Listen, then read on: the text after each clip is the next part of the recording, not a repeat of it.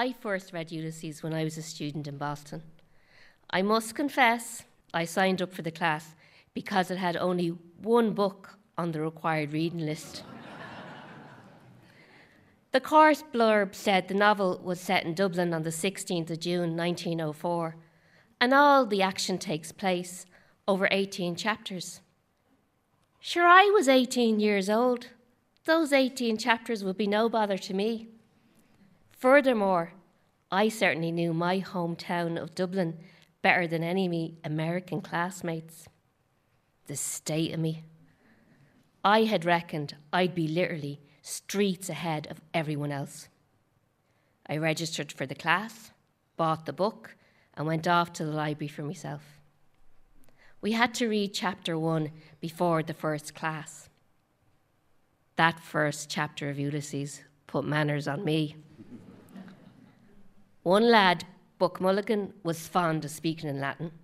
An English fella, Mr. Haynes, was speaking in Irish.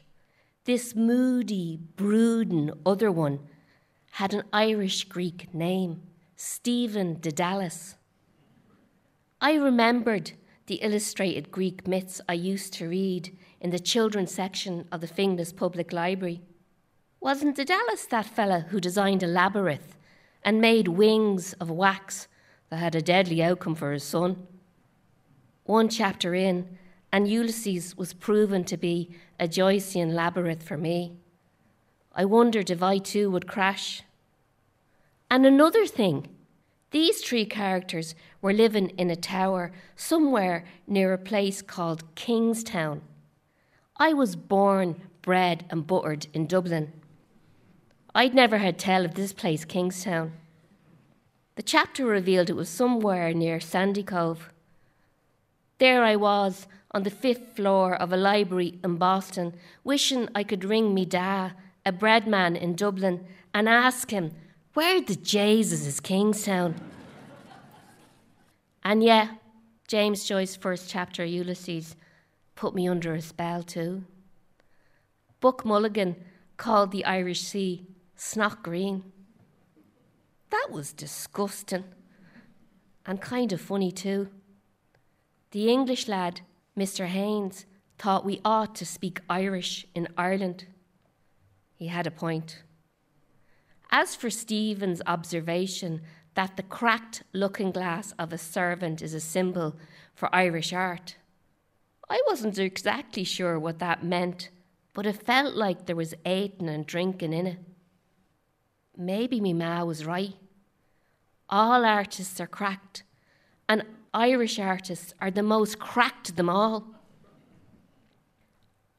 Our first class with Professor Tom O'Grady was a revelation. He gave us Joyce's 1921 Homeric scheme. Joyce himself promised it would help the reader understand my damned monster of a novel. Professor O'Grady recommended we familiarise ourselves with Robert Graves' version of the Greek myths. I found it in the UMass library and thought, ah, here, isn't one book with big words enough to be getting on with? I took myself to the children's section in the Boston Public Library, got the illustrated Greek myths again, and sure, I was flying. There would be no crashing out for this Dubliner. We spent the whole of the semester reading Ulysses, and I loved it. I loved the 18 chapters, the 18 different Homeric parallels, the 18 different styles of writing, the 18 different colours, the 18 different organs, I was 18 and I was in love with characters walking the streets of Dublin while I was sitting in a Boston library. But most of all, I loved the raw, sometimes brutal, but always honest humanity of Joyce's novel. Every June, I go back to Ulysses. Sure, what else would I be doing? And every year, I discover new treasures from between the covers of James Joyce's masterpiece. Here are six of this year's findings. One, the novel starts south side, but it ends on the north side. Jimmy Joyce was a pure genius. He knew there's more crack to be had north of the Liffey. Two, Leopold and Molly's family name, Bloom. Was like a command to grow and blossom. Three, some of the grub from the novel is lovely. A gorgonzola sandwich and a glass of burgundy is delicious, but you can keep your fried pork kidney. Four, Ulysses is set on one day in one city, but the themes of human loneliness, loss, and love mean it could be any day in any city in the world. Five, I think Joyce loved Homer, and I'm going to guess that Homer would have loved Joyce. Both writers knew one enduring true. At the end of the day, everybody just wants to get home. Six, Ulysses does have a very male point of view. However, Joyce was long enough with Nora Barnacle to know it's wise to give a woman the last word. Which brings me to my favourite chapter, Molly Bloom's chapter. The last chapter of Ulysses moved me as a student, and it still does. Back then, everyone at uni was banging on about the complete lack of punctuation, the paucity of paragraphs, the wonky syntax, the sassy flow and bite of Molly's words. However, that first semester at university, I'd been diagnosed with dyslexia, and I'd taken my first lover. So Molly Bloom's soliloquy made pure sense to me. Besides, you gotta love a chapter and a person that begins and ends with yes.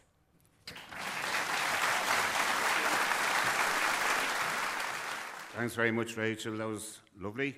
Um, talking about Molly Bloom, uh, Joyce had a little bit too much for her by the end of it, and uh, he wrote this poem or a, song. It's a parody of Molly Brannigan, and uh, he called it Post Ulixem Scriptum after writing uh, after writing Ulysses, and uh, we call it uh, Pretty Molly Bloom again. And you can see where she came to him in a dream. And she says, What are you meddling with my old business for? And she had a coffin in her hand. And she said, uh, If you don't change, this is for you. So this is, this is his frightened response. Man dear, did you never hear of buxom Molly Bloom at all?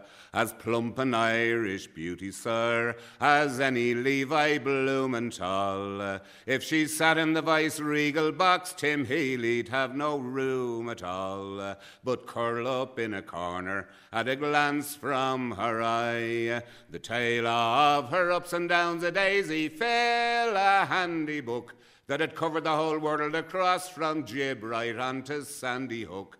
But now that tale is told, Achone, I've lost my daring dandy look since Molly Bloom has gone and left me here for to die.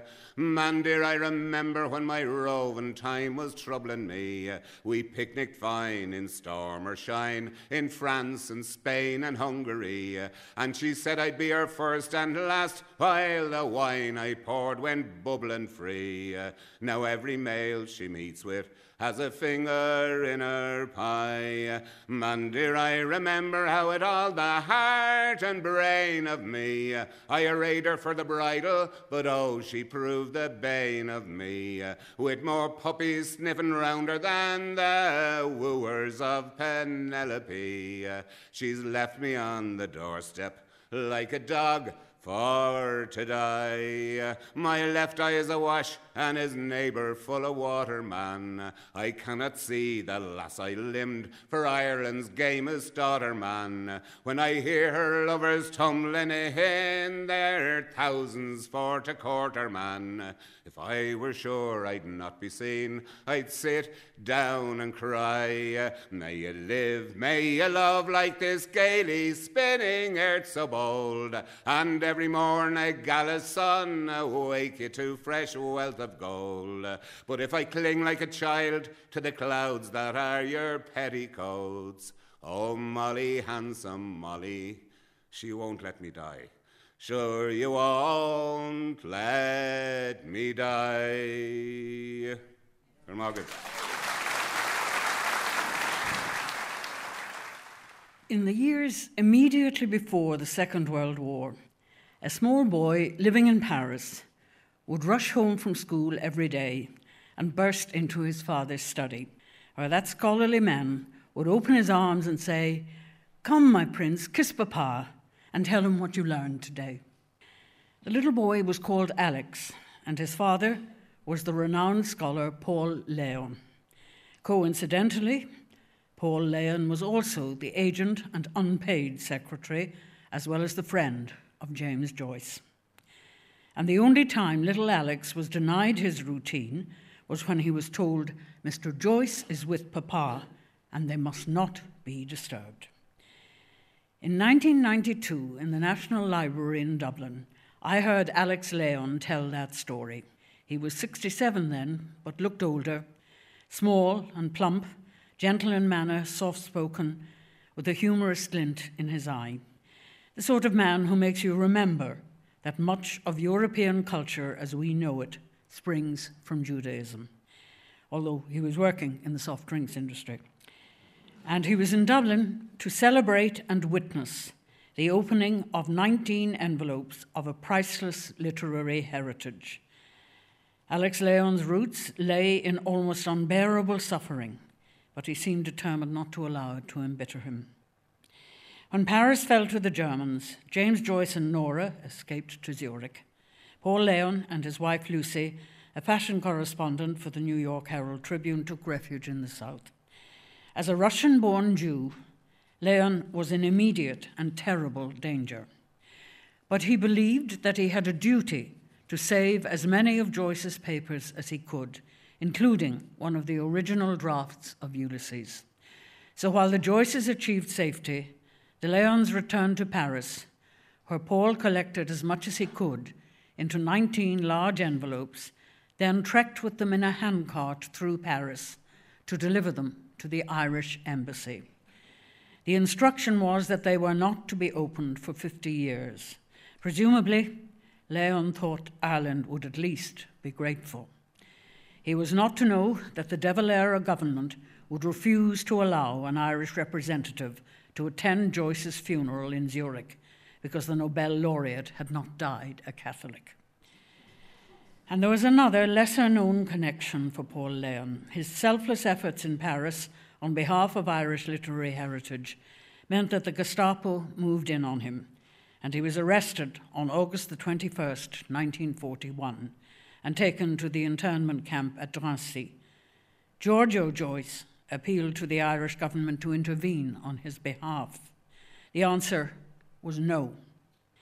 Anti Semitism wasn't mentioned, but one can't help wondering.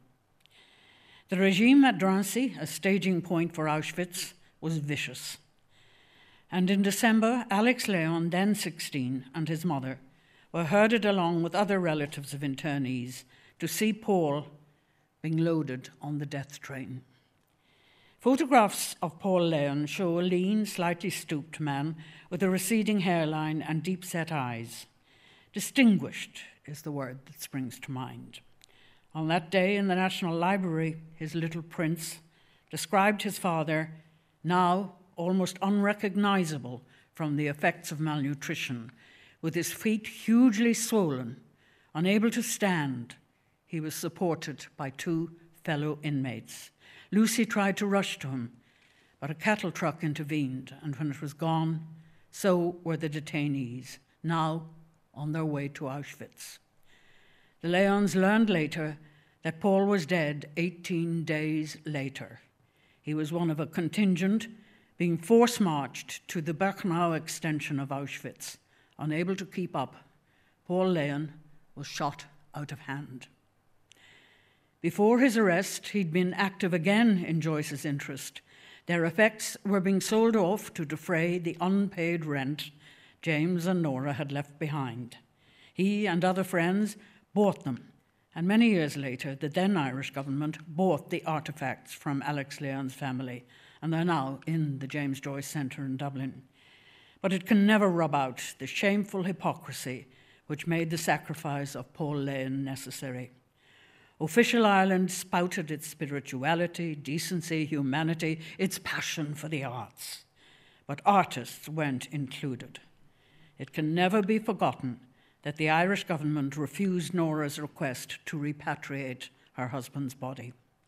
And certainly, while we blame De Valera justifiably, it undoubtedly would have been a similar response from any Irish government of the time. But Nora Barnacle had a long memory. When it came to donate the manuscript of Finnegans Wake 10 years later, it was the British Museum she chose, not our National Library.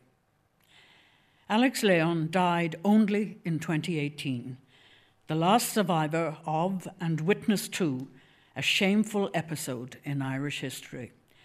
And hopefully, when scholars consult those precious papers in the National Library, they will hear somewhere in the ether the flying footsteps of a little prince rushing down the Rue Casimir Perier in pre war Paris to fling himself into the arms of the father who had no premonition of the terrible darkness about to engulf Europe.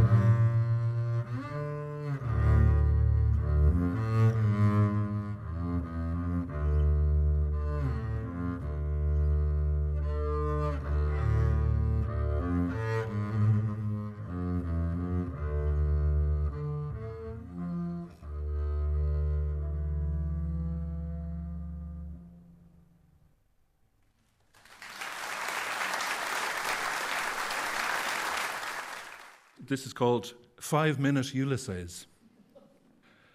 James Joyce, yes. Bloomsday, yes. And the people who like him they gather to bless and come mess, and indeed they, yes, I confess. And he wrote in the stream of consciousness, yes, where you don't say your woman did this and then left, or your man moseys in and says he to the room, but Bloom, that's the hero. You're inside his head, or you're sailing the seas of his marital bed, or wherever you're led by the thoughts that go drifting and shifting in his yes. As he saunters the city of yes, and he glancing at mots, and he getting the hots, and he looking at the sky with his roving eye eye, and he bumps into neighbours performing his labours all on a Dublin days and the words like birds, confetti fall of language, and the slang and the yes and the porter in the taps, and the Sandycove talk and the Sandymount walk, and the sandwich and a jar in Davy Byrne's bar. And his memories mingle and jingle in his pocket and tinkle old songs of the yes. And the day does be boiling like blazes, yes, and the bells and the smells and the apples and the chapels and the hope and the sweet lemon soap. And Stephen, who don't be believing in God, and he's single and free and fresh back from Paris, and his dad is a beast and his mam is deceased. But here at the end, he encounters a friend in the kips, where the lips of the ladies of the night to be calling like summertime sirens. And what's the book about? Well, itself, I suppose. And yourself and myself and herself down the road, all you lasses and all you lads, Ulysses, his missus. See, she's called Molly.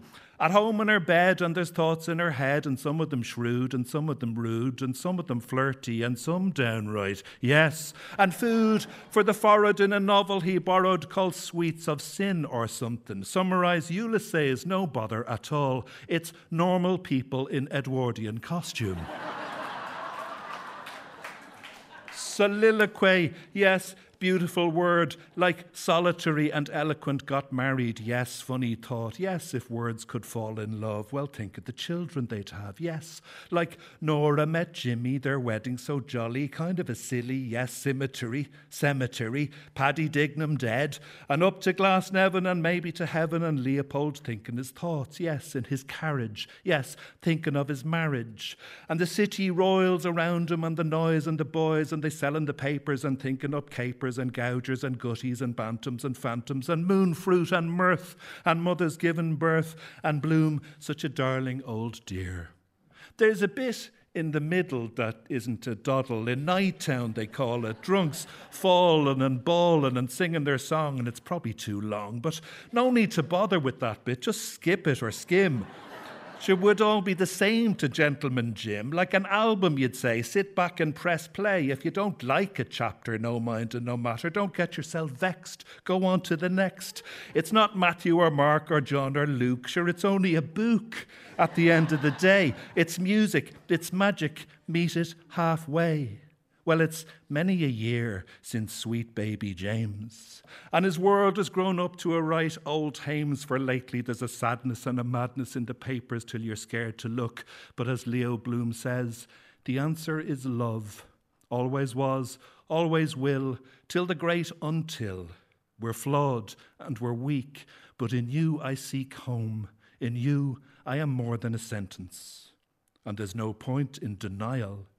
But James would remind you through trouble and trial, there's things to be proud of still. Yes, him, yes, more the people we love, or a novel you read, or a red weathered moon, or something was said in your kitchen, a radio playing, a kindness, a kiss, someone you miss, a riverbank in June, or strolling in the summer through Stephen's Green in the yes of the yes of the yes. James Joyce Yes, that's what it means. A book worth a look for the secret it tells. We can walk from the tomb, and we still might bloom, for the very last word will be yes. Thank you.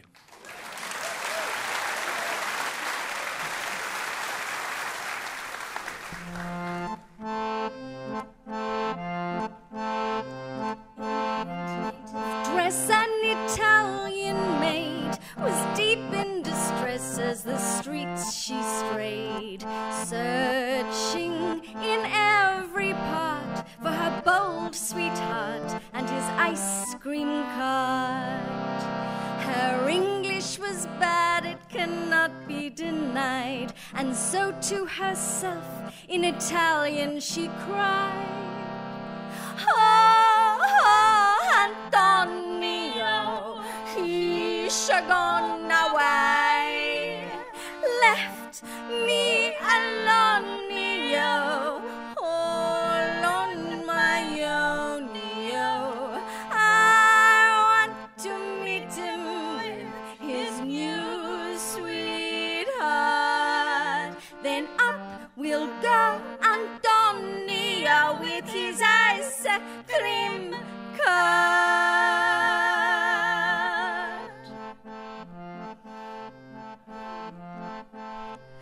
sad grew the plight of this fair young lass. She'd faint at the sight of an ice cream glass. She dreamed nigh every day he'd come back to stay, then he'd fade away. Her old hurdy-gurdy each day she'd parade, and this she would sing to the tunes that it played. Oh,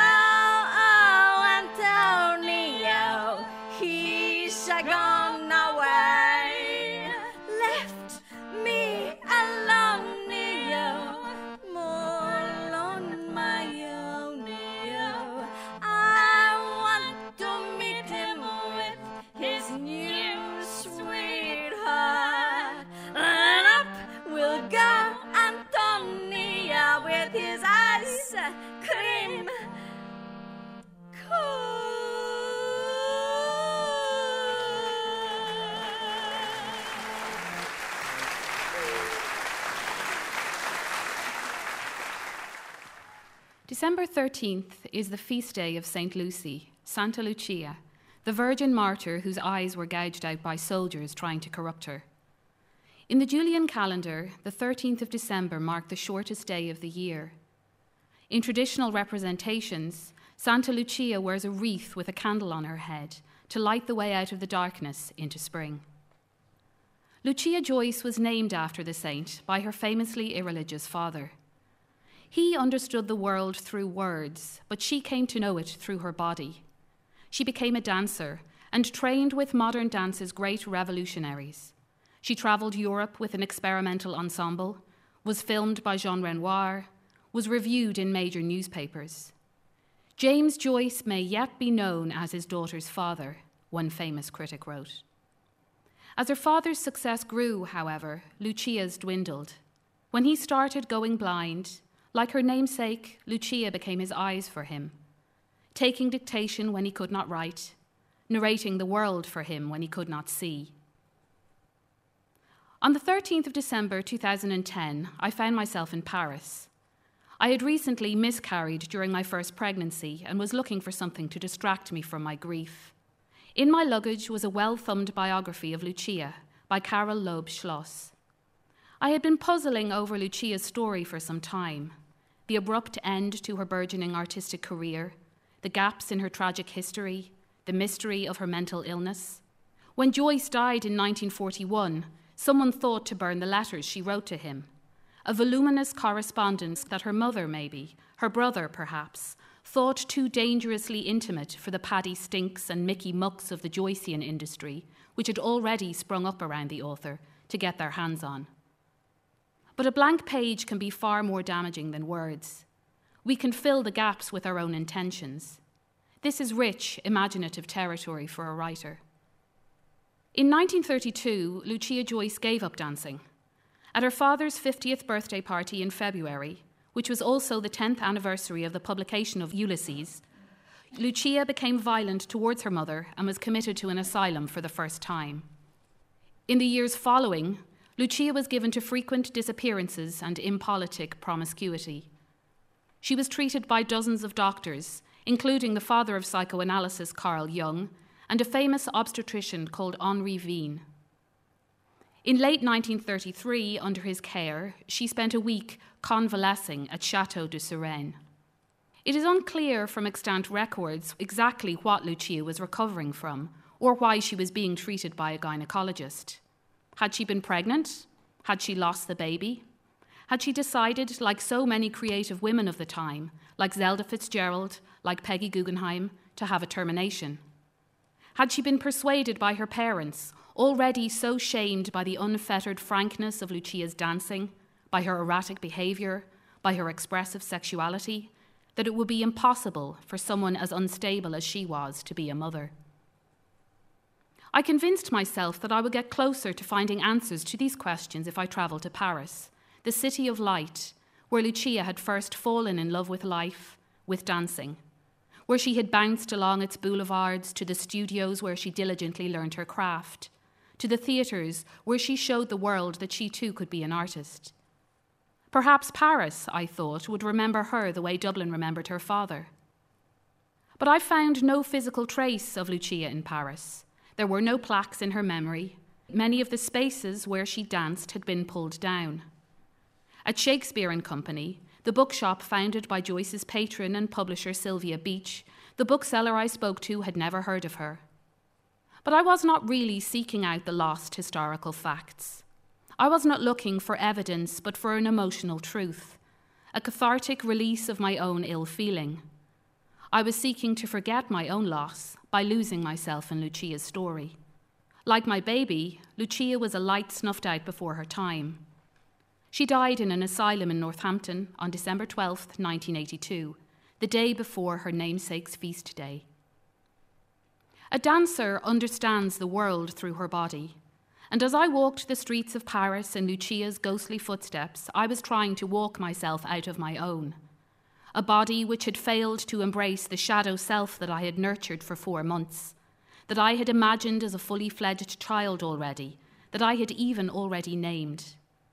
Though my feet ached and my legs buckled, though my mind was emptied out, as the day faded, I could still feel the hollow of a scooped out absence underneath my loose tunic.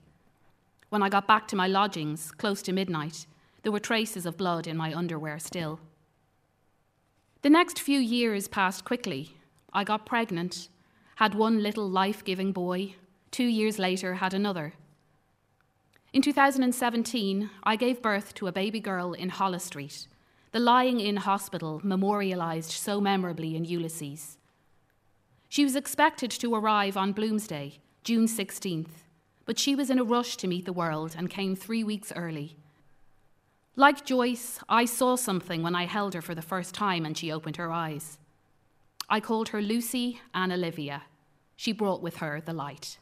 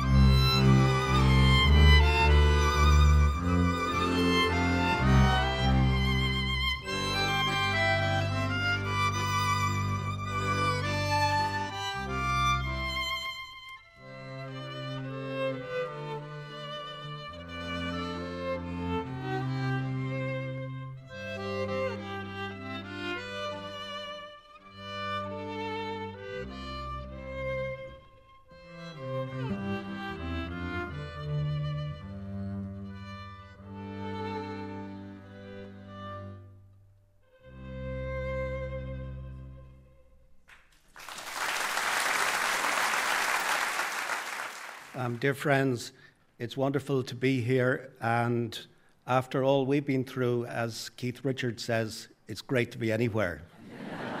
um, one day in Paris in the 1920s, a violent thunderstorm broke out, and James Joyce quaked with fear. Look at your children, an encouraging friend said. They're not frightened. That, said Joyce, is because they have no real religion. As a child, Jim was very religious, one of his sisters recalled. I think all of Jim's loves were recreated in the love of God. This would have been news to the pro Catholic Dublin Review, which liked to compare the world of Ulysses to the sewers of Paris and the French decadents, all of whom were, of course, atheists. Joyce's brother Stan, who was a militant atheist, wished only that this might have been true. However, he said sadly, He who has loved God in his youth can never love anything that is less than divine. Ulysses could be one of the sacred texts of modernity. William Faulkner, the American novelist, said the only way to approach it was with faith.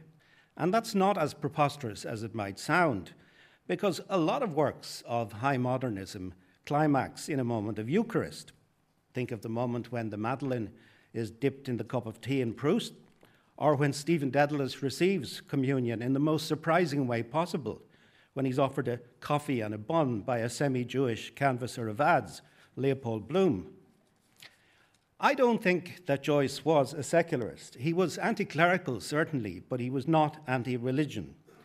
He believed so deeply, in fact, in what the Jesuits taught him that he was shocked to discover that quite a few of them did not believe it themselves remember the one who asks the businessmen to think of him as a spiritual accountant Too many priests had settled for social power, and Joyce showed this in stories in Dubliners. Instead of settling for what he wanted, the divine, they settled for this world rather than the next. Now, that, that isn't to say that Joyce despised the efficiency of the church. After all, we've been hearing how brilliantly he emulated church practices by permitting his followers to pick out a single day of each year, June the 16th, as a recurring feast day on which to celebrate that communion between Bloom and Dedalus. Neither man ever says, Do this in memory of me. Yet, as we can see, the cult grows year by year by year. It has its roots of pilgrimage, its special foods, special objects, its ritual observances, and of course, its priestly decoders of the sacred text, people like me. Um, a lot of the surrealists who idolized Joyce in Paris had themselves been raised as Catholics, but their reconfigured faith was filled with dogmas and edicts and excommunications. Joyce took over the more celebratory aspects of his religion. Think of Molly at the end, a believer in a female priesthood, inseminating Leopold during their tryst on Howth Hill by passing seed cake into his mouth. Um, another disguised version of the Eucharist. Um, Bloom, of course, is understandably skeptical of some church practices. When he goes into All Hallows, he watches the old ladies receive communion at morning Mass. Good idea, the Latin, he says, stupefies them first. but this is autocriticism. Joyce's own book begins on its opening page with a quote from the old Latin Mass, Introibo ad altare Dei, I will go to the altar of God. And it comes to a grand climax when the intellectual Dedalus alters the gender of the Godhead and walks into the red light district. Ad Deam qui laetificat juventutem mem, to the goddess who brings joy to my youth. The book is filled with tender evocations of Eucharist. For instance, Bloom distributes bread to the seagulls who fly over the river Liffey.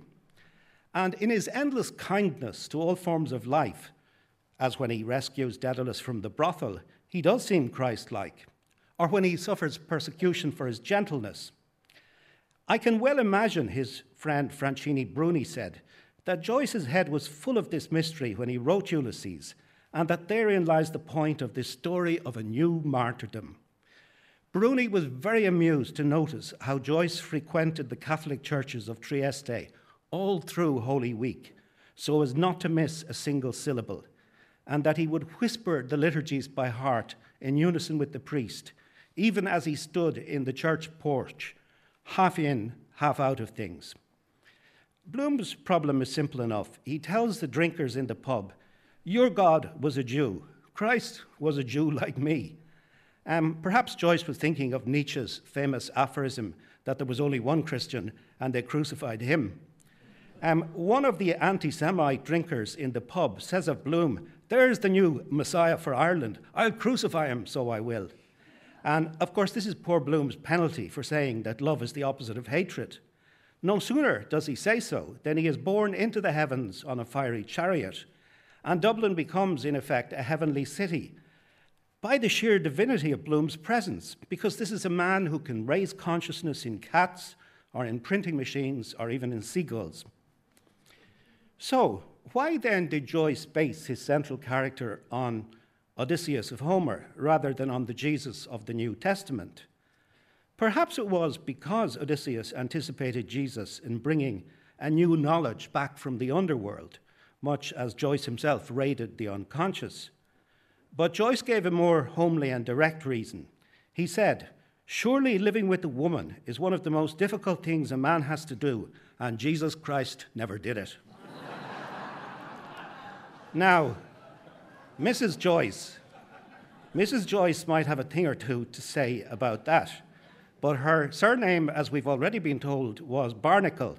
And so, as everyone predicted, and despite the difficulties of her husband, she did stick to him forever. In the life of Jesus, ordinary people, fishermen, prostitutes, become extraordinary. It really took literature 2,000 years to catch up with this simple democratic insight. Even the open hearted Shakespeare treated working men as comic buffoons in his comedies. And Tolstoy only described aristocrats as capable of sustained interior monologue. It took Joyce to apply the democratizing logic of Jesus and depict the dignity of the inner lives of everyday folk. So, Nino Frank said once that Joyce's privacy was that of someone entering a religious order. I think the same is true of Joyce's humility. When a famous writer asked to kiss the hand that wrote Ulysses, Joyce said, No, that hand has done an awful lot of other things as well. no hero can ever proclaim themselves as such. They leave it to others to make the epic claim.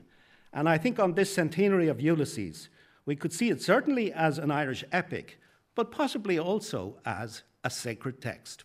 Thank you.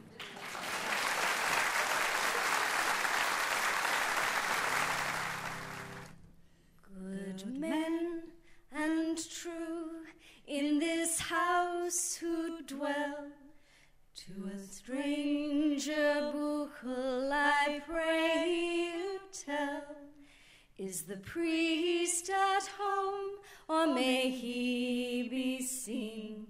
I would speak a word with Father Green. The youth has entered an empty hall. What a lonely sound has his light footfall and the gloomy chambers cold and bare, with a vested priest in a lonely chair. The youth has knelt to tell his sins. Nomine Dei, the youth begins. At mea culpa he beats his breast, and in broken murmurs he speaks the rest. I cursed three times since last Easter day. At Mass time once I went to play. I passed the churchyard one day in haste and forgot to pray for my mother's rest. At the siege of Ross did my father fall. At Gorey, my loving brothers all. I alone am left of my name and race. I will go to Wexford to take their place. I bear no hate against living thing, but I love my country above my king. So, Father, bless me and let me go to die if God has ordained it so. The priest said naught but a rustling noise made the youth look up in wild surprise. The robes were roughened in scarlet there. Stood a yeoman captain with fiery glare, with fiery glare and with fury hoarse. Instead of a blessing, he breathed a curse. 'Twas a good thought, boy, to come here and shrive. For one short hour is your time to live. Upon yon river, three tenders float. The priest's on one if he isn't shot. We hold this house for our Lord and King. Amen. Say I, may all traitors swing. At Geneva barracks, that young man died. At a passage, they have his body laid. Good people who live in peace and joy. Breathe a prayer, shed a tear for the croppy